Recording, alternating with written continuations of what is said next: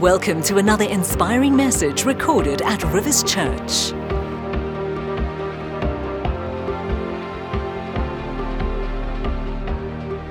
It's a pretty obvious thing. If you think about it, the human body, the, the, the center of the human body is the heart. And the heart is really the engine of all human existence. We only have one heart, and if it were to fail, we would die. It's the thing that pumps the blood around our body, pumps oxygen around in our blood, and that's really life-giving. And so without your heart, you really don't stand a chance. And if you consider heart disease today, do you know that still across the world, millions of people die of heart disease? It's quite a tragedy. You may have lost a family member, someone close to you, through heart disease. But here's the thing. Although the heart is central to the life, and so many people die of heart disease, heart disease is preventable. If you change what you eat and what you put in, you can, to a large degree, not in every case, but to a very large degree, prevent heart disease. Now, the Bible talks about the heart some three hundred times. That's quite a bit. And it's not talking about the blood-pumping organ in the center of our chests. It's actually talking about our spiritual heart. And here's the thing, your spiritual heart is the center of your life. And yet, millions of people every year die of spiritual heart disease, which is also preventable. You can prevent spiritual heart disease by what you take in in your diet, or what you don't take in in your diet. Because if the, the, the natural heart is the center, the spiritual heart is even more the center of our lives. And the problem with life today is none of us is really guarding our hearts. You need to guard your natural heart and you need to guard your spiritual heart. And the heart is a fluid thing. It has inclinations. It's, it's not something fixed. It's, it's, it's, it's, it's part of our emotions and, and it's drawn. And the Bible says something interesting about the heart.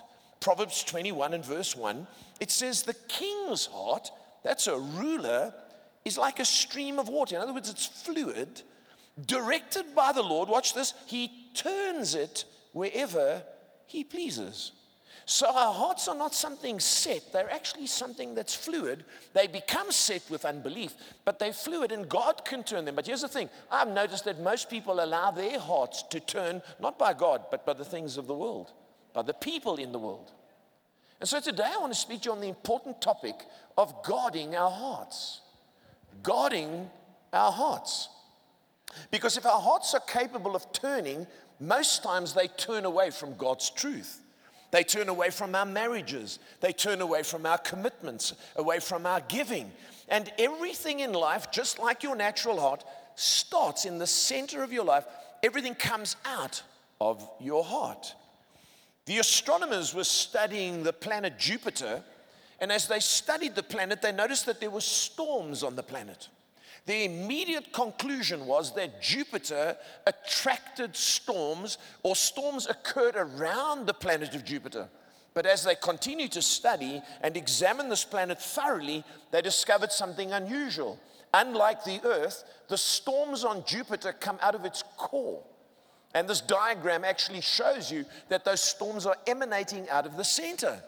I believe it's exactly the same in a human life. People think they've got storms around them. They blame family and friends and government and economies. But often those storms come from their own heart that hasn't been guarded and has ended up in a place with bad attitudes. We really need to guard our hearts.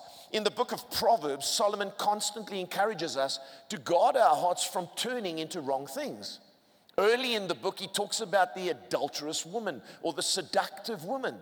And sometimes a seductive person is not just a beautiful person, they have a spirit about them and they get your heart.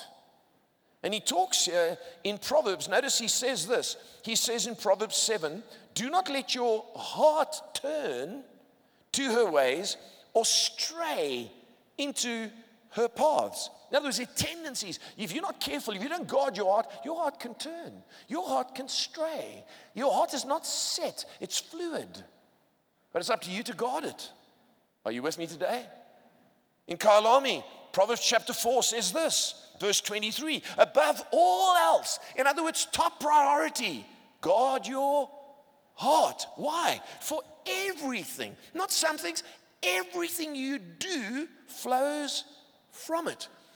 The source of your problems, the source of your prosperity, everything starts in the heart. And when the heart goes wrong, the life goes wrong.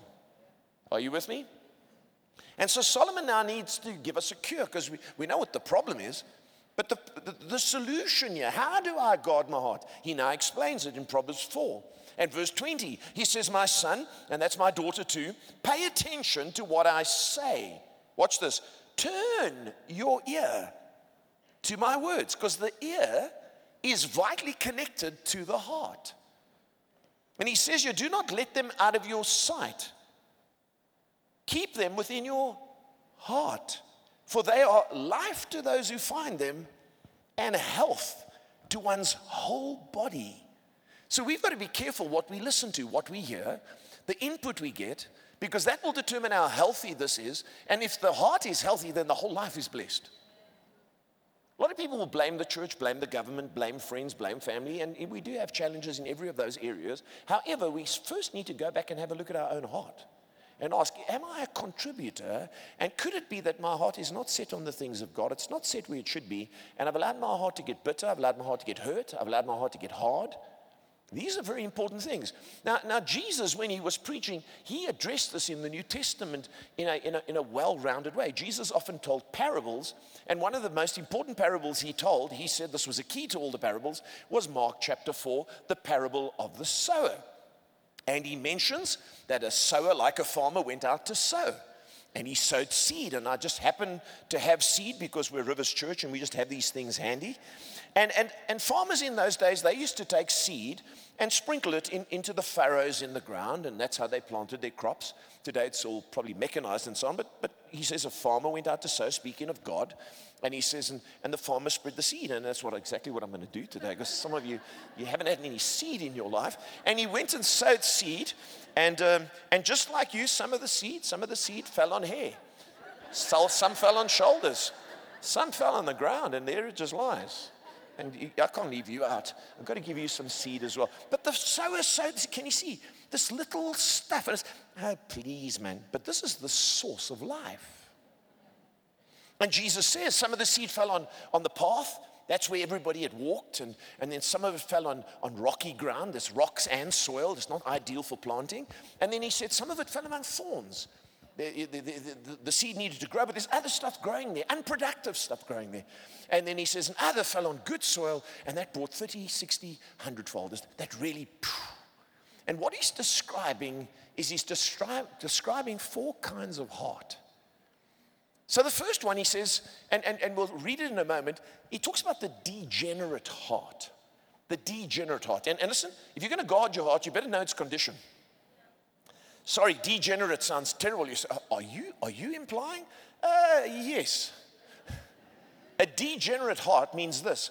If your heart is the generator of life, a degenerate heart is a heart that cannot produce the life of God. Are you with me? A generate heart, a regenerate heart produces the life of God, but a degenerate heart is a hard heart. Now, this is how he describes it. Mark chapter four, he's explaining it to them. And we'll read just a few verses as we go along because of the time. Mark four, verse fifteen, he says, some people are like seed along the path where the word is sown. As soon as they hear it, Satan comes and takes away the word that was sown in them. So you can be sitting in church, someone's preaching, and immediately go, oh, this is rubbish. Oh, what complete nonsense. Just, and there's quite a few thousand of them that believe it, eh? Yes. And you sit there thinking you're incredibly intelligent and you're above all of us mere mortals, but actually what you've got is a degenerate heart because it's hard. Now, you know, heart gets hard. Heart gets hard like feet get hard. You, you, you walk through life and it get hurt. Eventually you don't feel it anymore. So you shut yourself off to truth. You've been hurt by Christians. You've been hurt by pastors. Maybe you were abused by, by a priest when you were young. Something happened in your life. Maybe a church let you down. They abused you. They stole your money. They, they, they, unfortunately, there are good and bad people in every area of life, in every prof- profession. But you let your heart get hard so that it cannot be penetrated. So guess what? The seed bounces off. There's nothing wrong with the seed. So people say, I went to that church. No, no, don't, don't, blame, don't blame the church.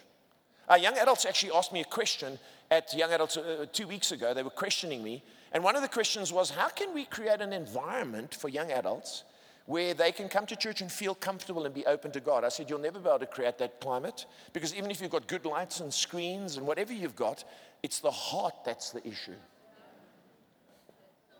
You can go to a building where there's nothing. There's no fancy stuff, and you can just sit there and you can know God's speaking to me, because your soil is not hard. Are you with me? So it's very important for us to understand, because you can't you can't go to, imagine you go to the co-op and you say, you know, this seed you gave me, I want my money back. I threw it and nothing grew. They'll tell you to get lost, because there's nothing wrong with the seed. Everything is to do with the soil. Are you with me? It's so important. And, uh, and, and that's why when John the Baptist started preaching, he preached a certain way. And I want us to read it here, because this is very important. John the Baptist starts preaching before Jesus is about to come. Matthew chapter three and verse one. It says, John the Baptist came preaching in the wilderness of Judea and saying, repent, for the kingdom of heaven has come. In other words, turn to God, open your heart, stop being so hard and resistant. Jesus is about to appear. You need to dig up the path and the hardness so that the seed, when it comes, can take root. It's not God's, God, not God's responsibility, your responsibility. Jesus comes, and you never hear people preaching on this. It's become unfashionable to preach on this. But when Jesus came preaching, notice Mark chapter one. Jesus went into Galilee proclaiming the good news of God. The time has come, he said. The kingdom of God has come. Repent and believe the good news. In other words, stop being so hard-hearted. Open your heart, plow up the ground, then the seed can germinate and something can happen. But as long as it's falling on the path, nothing wrong with the seed, there's going to be no growth. Wait, he tells his disciples to go out and preach. In Mark chapter six, it says they went out and preached that people should repent. You see, the reason why they did this, because the Old Testament had showed us from the book of Jeremiah that the heart is deceitful above all things. And that actually, this is, this is a saying I came across. The heart of the human problem is the problem of the human heart. And so how do we solve problems in life? We have softer hearts that are open to God's truth. Then life begins to grow. But a degenerate heart is hard, and it doesn't produce anything. You see, the heart is the center of your life, and everything comes out of there. The good, the bad, the fruitful. It depends on the condition of your heart. There's a thing called cardiac catheterization. If you're in the medical field, you'll know. They take a tube, which is called a catheter, and they feed it into the main blood vessel that goes to your heart. And they look for blockages. They want to see if there's hardening of arteries or blockages, because when that takes place, that's when the blood stops flowing, and that's when your entire body gets affected. You know what we need? We need spiritual catheterization, where we kind of have a look in there and say, is there a bit of a hardening in there? I've been coming to church for so many years, and, you know, maybe maybe the problems in my life isn't because of Pastor Andre's teaching. Maybe it's not because of the South African government. Maybe it's because I've got a heart issue, because my diet is hardening my heart rather than keeping me healthy. Am I making sense today? It's so very, very important, because the soil needs to be healthy. I read a fascinating thing. There's an organic uh, nut farmer, and uh, he mainly grows almonds down in the Piketberg area, uh, Piketberg actually, and the farm is, is called Kreistementvlei. And he's got some uh, seven hundred almond trees, and he's got one hundred pecan trees, and a very interesting man uh, by the name of uh, Jeremy Bryant. And this is what he says. Jeremy Bryant said something profound. I want you not to miss this. He says, everything starts with the soil. We don't farm almonds, we farm soil. And that's what we've been doing for the past fourteen years. Then he says this, soil can fend off disease just as humans can. When the soil is balanced and contains the correct microorganisms and the right soil life, it will naturally provide the necessary protection from disease-causing organisms to the tree. Then no pesticide is necessary. See, we go for counseling, we go to this person, that person, we're looking for this person to drive demons out. If it doesn't work, we go to that weird meeting, then that tent meeting, and we're desperate. No, maybe it's time we just got the soil right.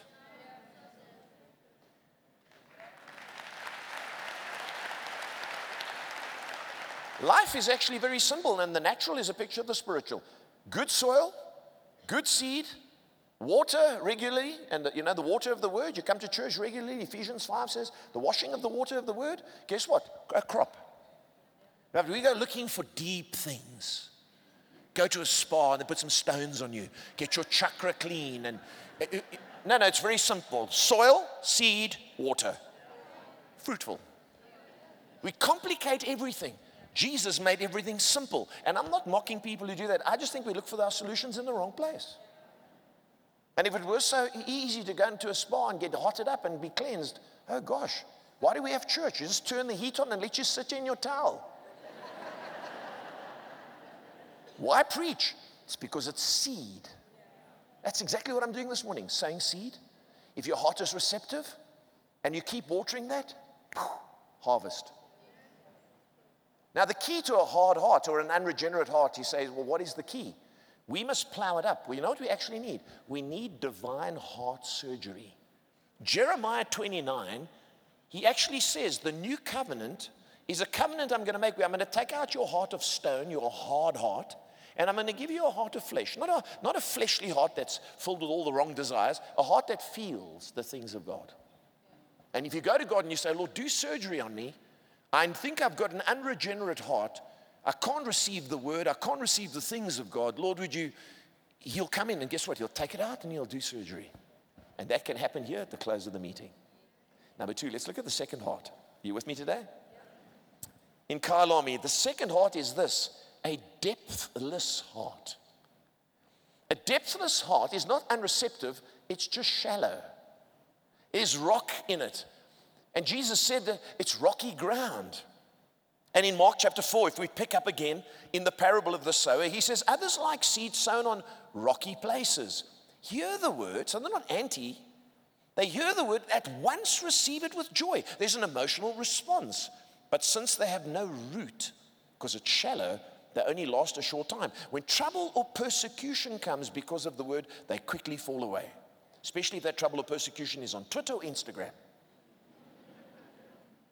How many of you know people who come to Christ, believe in Jesus, in a meeting like this, go out the door, get one of the packs at the door, go to the info counter, get one of my booklets. I went to Rivers Church, God spoke to me. Then they go to work on Monday, and they're standing on the balcony. So you went to that church, eh? Yeah, I heard. No, it's a whole lot of rubbish. I've seen their windows there, and they've got money, eh? It's about the money. I'm telling you, eh? My mother told me. And that word is gone. What happened? It's not that the word didn't work. It's not that you didn't have an encounter. The soil, though not hard, is not deep enough. And it doesn't say major trouble. It just talks about life's troubles. How many of you know if you're living, you're going to have trouble? I love what this author said, G K Chesterton. He said, when belief in God becomes difficult, the tendency is to turn away from him. But in heaven's name, to what? Good question. But every heart has a tendency to turn. Even in the Old Testament, Jeremiah, speaking about the heart being wicked and the heart being transplanted, in the midst of it, he says in Lamentations, his other book on the whole subject of the heart, he says, he's talking to the Lord, he says, see Jehovah, for I'm in distress. My bowels are troubled. My heart is turned within me, for I have grievously rebelled. It's easy to receive God's word, but then for your heart to turn. You know, over the years, Pastor Baldwin, I've seen so many people in the Christian walk. They're serving Jesus, they receive it with joy, but the heart turns. It's a fluid thing. You've got to guard it. And you've got to remove the obstacles. You've got to get used to trouble in your life. And when the word gets tested, you've got to say, no, God said. They say, but God said. Isn't that true? And I think you get more damage when you turn away than if you press on and you press through.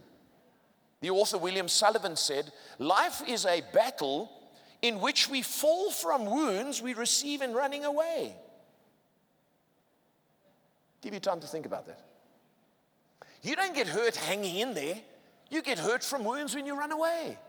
The key is to say, Lord, I'm going to keep my heart fixed on you. I'm going to serve you. But when trouble or persecution comes, we're easily put off. We, we got, we got to learn to live at a different level. You know, in a book I wrote some time back called Don't Turn, I tell the story about how they tra- trained royal horses. Royal horses used for the queen are pretty amazing. If you're going to use a horse in a royal procession, the horse can't be skittish. It can't be subject to whims. You can't be pulling the queen along in her carriage and one of your horses and runs off and bolts down and starts chewing some branch. It, it, the whole occasion is ruined. But horses can be easily put off. So you know what they do? They train them by taking them to a special place. And you know what they do? They fire guns near them. They clap and slap wood together.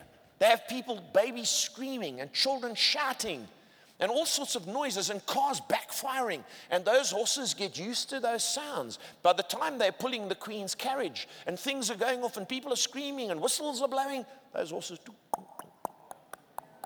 And we need to be like that. Our hearts mustn't turn for every little bang and whistle.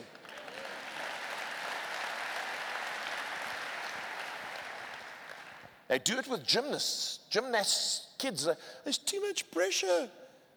And when I'm practicing, oh, it's too much pressure. And then when we go to those competitions, the, the Russians boo us. So they've got all their friends around them to shout at them, even swear at them, throw stuff at them while they're pulling on those parallel bars and on those on those uh, things that hang out of the roof. Those uh, what do you call them? Those what? The rings that have got.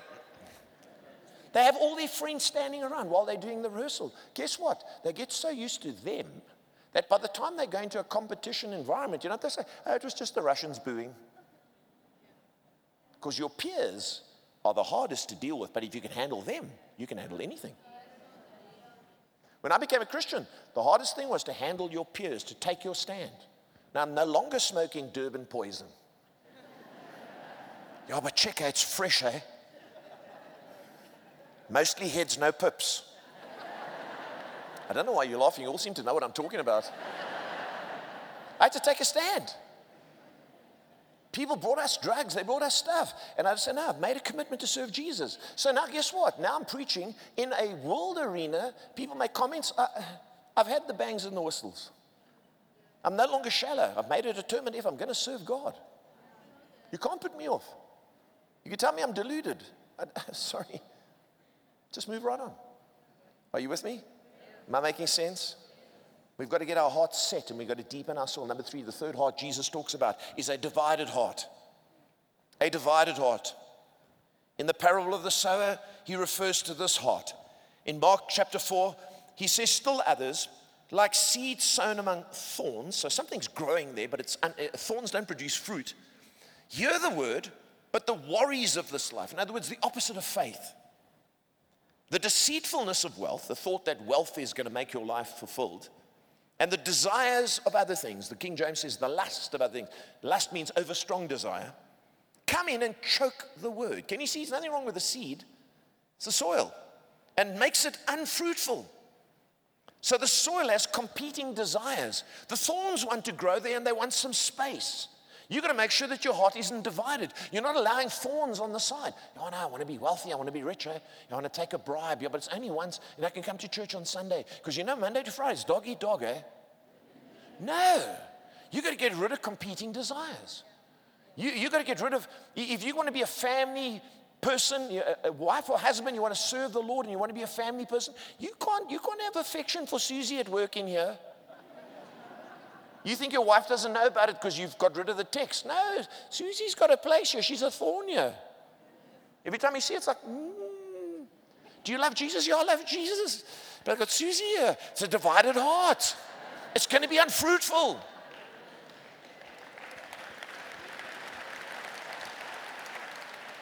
See, church, we may laugh about it, but actually it's a really serious thing. And you've got to keep a handle on your heart. I've got to keep a handle on my heart. In my book, Don't Turn, I tell about a lot of people that we've seen over the years as we've served the Lord. They were on the path with us. Some of them were ahead of us on the road, on their way to their destiny in God, serving the Lord, and then they veered off the road.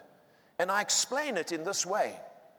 When we were young Christians, new believers, I had a car and an engine, engine seized up, and so we had no car.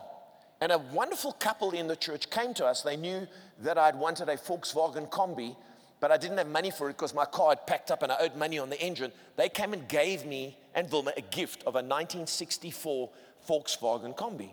This beautiful vehicle was like a Mercedes to me. But it was already ten years old in nineteen seventy-four. We went up and down the coast with it. We fitted it out as a camper. We had great times with it. And it was like my Mercedes. But the problem was it was nineteen sixty-four. Technology was bad. You would send it in for a service. They would tune the engine. Three weeks later, the timing was out. I used to loosen the bolt at the back and then listen with my ear. Uh, tighten the bolt drive, or another week later. Uh, in modern technology, you can use a spanner for anything. I mean, today you don't know what's going on. You open this, just wires. Isn't that true?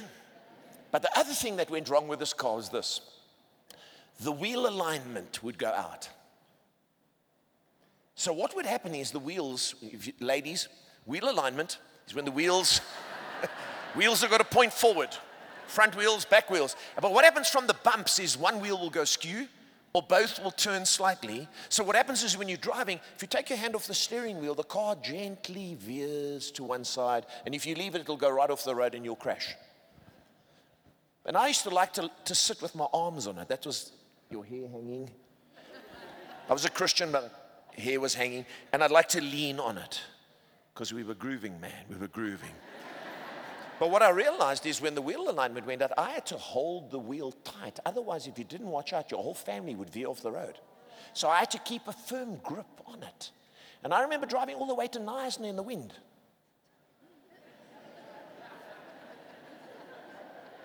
Because if I left it, now your heart is exactly the same.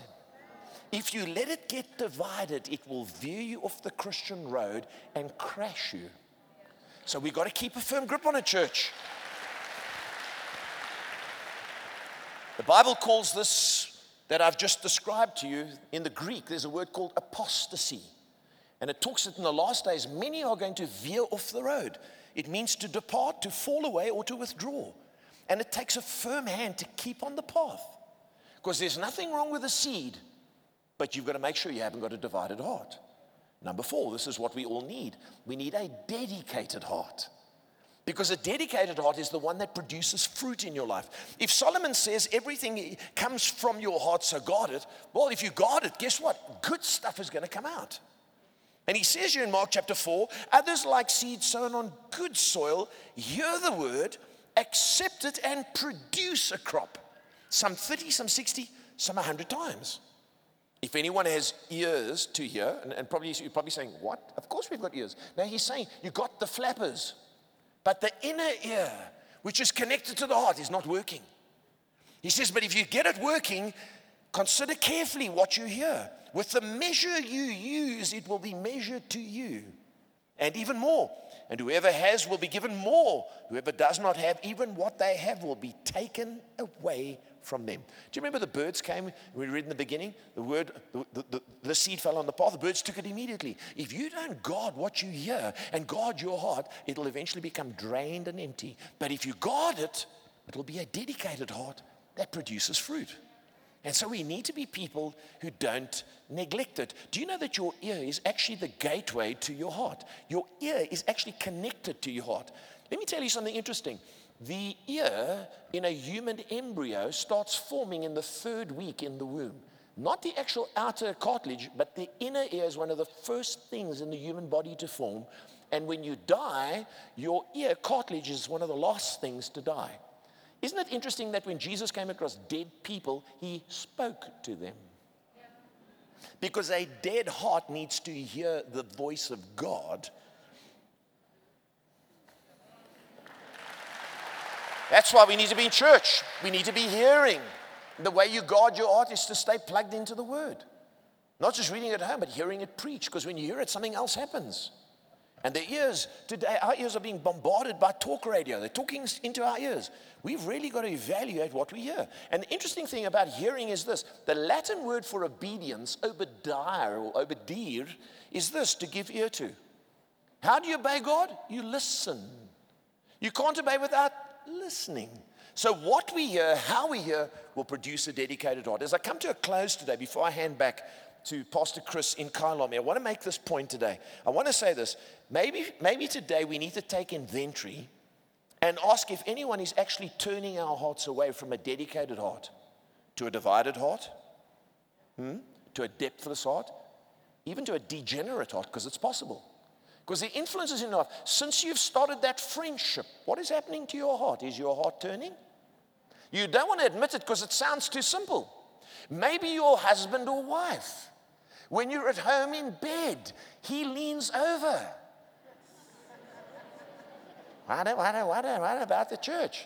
They're asking for far too much money. And did, can you believe it? On the weekend, they had another offering. Didn't they just have a miracle offering? Haven't they got enough money for a year?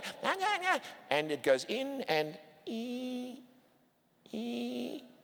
And where's that lady that used to come, that used to sit in the front, that I saw sitting in the middle, that was sitting at the back, who's now off the road? Come on now. This is what happens to people. I want to ask you to think about it. Hmm? Your friends that you visit who suggest that the church is asking for too much money. You're giving too much. Oh, they're controlling you. It's a lot like a cult, eh? Yeah, that's why we call it culture. Now, I'm not advocating cults. You know what I'm saying? If you're visiting, just there's a balance there. Or maybe your child was in children's church and was really upset because another child, unregenerate heart, bit your child. And the children's church teacher didn't see it. And now you're majorly upset and your heart's turned against Rivers. Are they supposed to do everything excellent? But maybe it's a one-off occasion. But you allowed that thing to turn your heart. Or maybe an usher told you where to sit. Or, or even worse, someone told you where to park. You see, what can happen to us is you can come to church, you can receive the word, you with joy, but then gradually you start ending up with a degenerate heart. The good security measures we put in place are wonderful until you come late. The fact that your car's not stolen, that your children are protected, that there's no one walking around all the time is awesome until you're outside the gate. Now, I'm going to another church. And the preaching there is too practical anyway. Your heart's turned. We have to evaluate our hearts and guard our hearts, because even a dedicated heart can turn. Now, listen to me as I come to a close today, before I hand back to Pastor Chris. When your heart turns, you don't receive the blessing of God. And a lot of people don't see God's blessing because they've let their hearts turn and become divided. When Israel went into the land of Canaan, they were told to take Jericho and to not take anything from Jericho because it was the first city, so it was considered what they called first fruits, like your tithe. And the Lord said, if you take that, you, you, there's going to be trouble. It's mine. But Achan's, his heart was a divided heart. He wanted to serve the Lord, but he also wanted gold. So Achan went and he took the gold, and the Lord came to Joshua and he said, you know what? There's trouble. You went into the next city, Ai, and you were defeated. The reason is a divided heart is in your midst. You've got to deal with it. So they got Achan. They found out who he was. They dealt with him. And then Joshua makes this statement, which, I, which is profound, and we'll close in a moment. He says this, Joshua chapter three and verse five. Joshua told the people, consecrate yourselves, for tomorrow the Lord will do amazing things among you. What he's saying is your heart needs to be fully set on God, and when your heart's fully set on God, guess what? God's going to do amazing things tomorrow. So here's the premise, church. Look on the screen with me, because I want you to remember this. Amazing always starts with consecration, and consecration always ends in amazing. You know why we don't see amazing in our lives? Because we're not fully consecrated. And when we're not consecrated, we bring trouble on ourselves, trouble on our family. But when you consecrate, then God is able to do amazing.